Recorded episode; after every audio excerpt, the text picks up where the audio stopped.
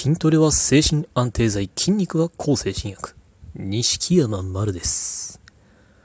今回は、うつ病患者を騙す方法というお話です。まあ何やら物騒なタイトルですけど、もちろんなんかあの、騙す方法をなんか言ってみんなでなんかしようぜなんて話でもないし、僕が皆さんを騙そうとかそういう話でも全くありませんので、そこはご安心ください。ただちょっと最近思うところがありまして、まあ、ツイッター上だけの話かもしれませんよ、もしかしたら。まあ、YouTube とかでもちょっとある気もするけど、どうもなんか、うつ病の人でもこうすれば稼げるみたいな話とか、なんかうつ病の人でも稼ぐ方法とか、こういうことをすれば、家にいながら、なんかこれだけの金額を稼げますとか、なんかこういう風にやっていけば、なんか自分のこう好きなものとか、自分の得意な分野とかを武器にして、これだけのことができるようになりますとか、なんかそういう話、まあ、ある種の自己啓発なのかな。なんかそういうのがどうも多い気がするんですよね。実際僕も Twitter でも、まあ YouTube でも、あと、なんだろう、他にもノートっていうところとか、そういういろんなところで、なんかうつ病の私がこうすれば稼げたとか、こういう風にすれば、まあ、ね、なんかその強みを武器にできるとか、こういうことを続けることで、なんかその自分がの好きなものをを貫いて、なんか他の人たちよりも一歩先へ行けるとか、一歩なんか頭一つ抜けたレベルに行けるとか、そんな感じのことがいろいろ書かれてるんですよね。まあ大体そういうことを言ね、そういうなんか好きを仕事にとか、なんかこう、好きなことで生きていくみたいな感じとか、うつ病でもこう、稼げるみたいな、そういうこと言ってる人たちのアイコンを見ると、大体なんかこう、まあ白い背景になんか笑顔みたいな人とか、なんかカラフルな、なんか背景にとりあえずなんか変なガッツポーズみたいなの撮ってるとか、なんかそういう感じのが多いんだけど、なんでなのかな。まあまあ、とりあえずそういう感じのをよく見たんですが、そういう話がどこか魅力的に見えてしまったり、実際そういう人たちのツイートとかにいろんな人がこうぶら下がって、なんか私もそうやって稼ぎたいとか、なんか自分もそんな風にできるかなみたいなことを言ってる人たちがまあ結構いるんですけど、なんでそうなるかって言ったら、なんというかま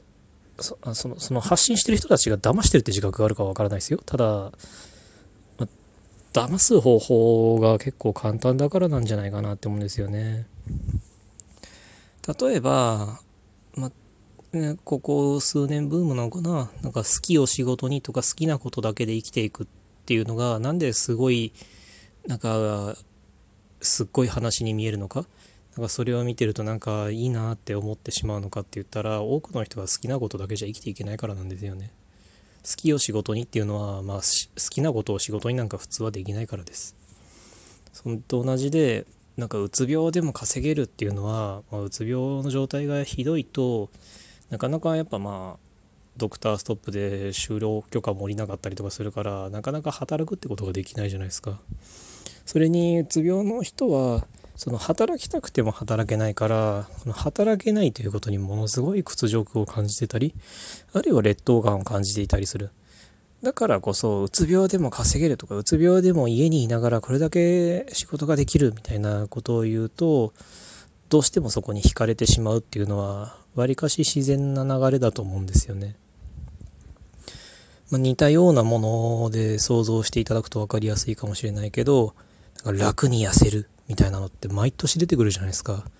それって、まあ、一時的に体重は落ちるかもしれないけど、別に綺麗に脂肪が落ちるわけじゃない。痩せて綺麗になるようなそういう痩せ方では、ができるもんではないんですけど、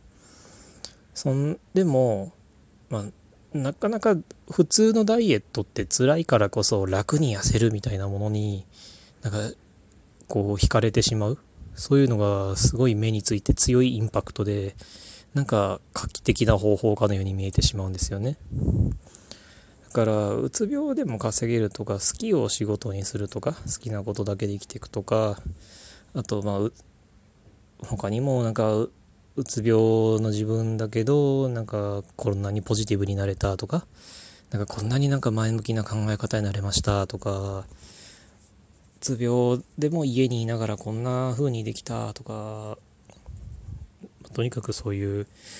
つ病の人に向けたいろんなその自己啓発というか働き方というかそういうものが多いのはやっぱり基本的には、まあ、病人ですから病気がひどいと働くこともできないしうつ状態がひどければ当然ポジティブな考えなんか浮かぶわけもないんだからそういうところを逆手にとってなんかそれっぽいことを言えばまあ、うつ病の人にとってなんかものすごく画期的なものすごくキラキラした話に見えてしまうんですよね。だからこそ自分はうつ病でもこんなに稼いでるとかうつ病状態がひどかったけどこんなにポジティブになってこんなことができるようになりましたみたいなことを言ってる人たちもがなんか雲の上のなんか自分がなんか目指すべきすごい人みたいな風に見えてしまうっていうのがどうしてもあるからから、まあ、やっぱりそういう話ってこれからも出てくると思うんですよね。で、まあ、ちょっとだけ話戻りますけどうつ病の人を騙すにはうつ病の人がどういうところにまあ劣等感を感じてるかとかっていうところを考えてそこをつっつけばいいからからどうしてもうつ病の人の多くが多分考えている劣等感とか屈辱感であるまあ働けないこととかなかなかはその経済的に豊かになれないこととかなかなかこう何ていうかポジティブな考えが浮かばないあまり楽しい気持ちになれない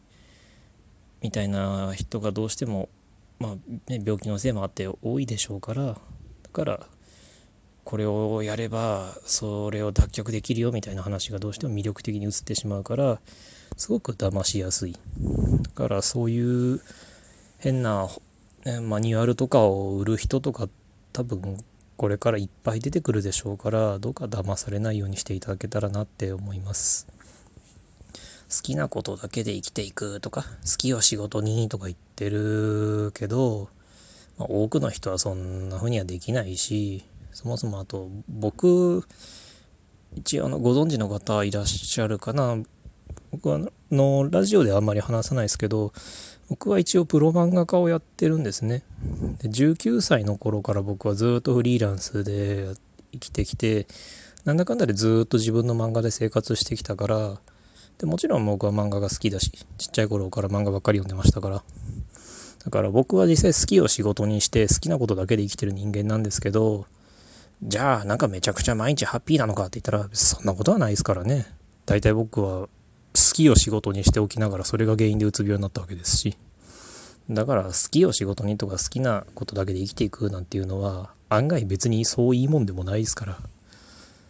からまあどうかねこの先いろんなうつ病でもこれができるみたいな変な本が出たりとか変な教材が売り出されたりとかなんか変な YouTube とかが出てきたりとかいろいろあるかもしれないですけどどうかあんまりそういうのにはまってお金を使って1年ぐらい経ってからめっちゃ後悔するなんていうことにならないように、ま、どうか警戒していただけたらなって思います。今回はこんなお話でした。ご意見ご感想ご質問などありましたら Twitter のアット錦山丸の DM かもしくはマルルンズ放送局放送画面の、えー、差し入れよりお願いいたします。ありがとうございました。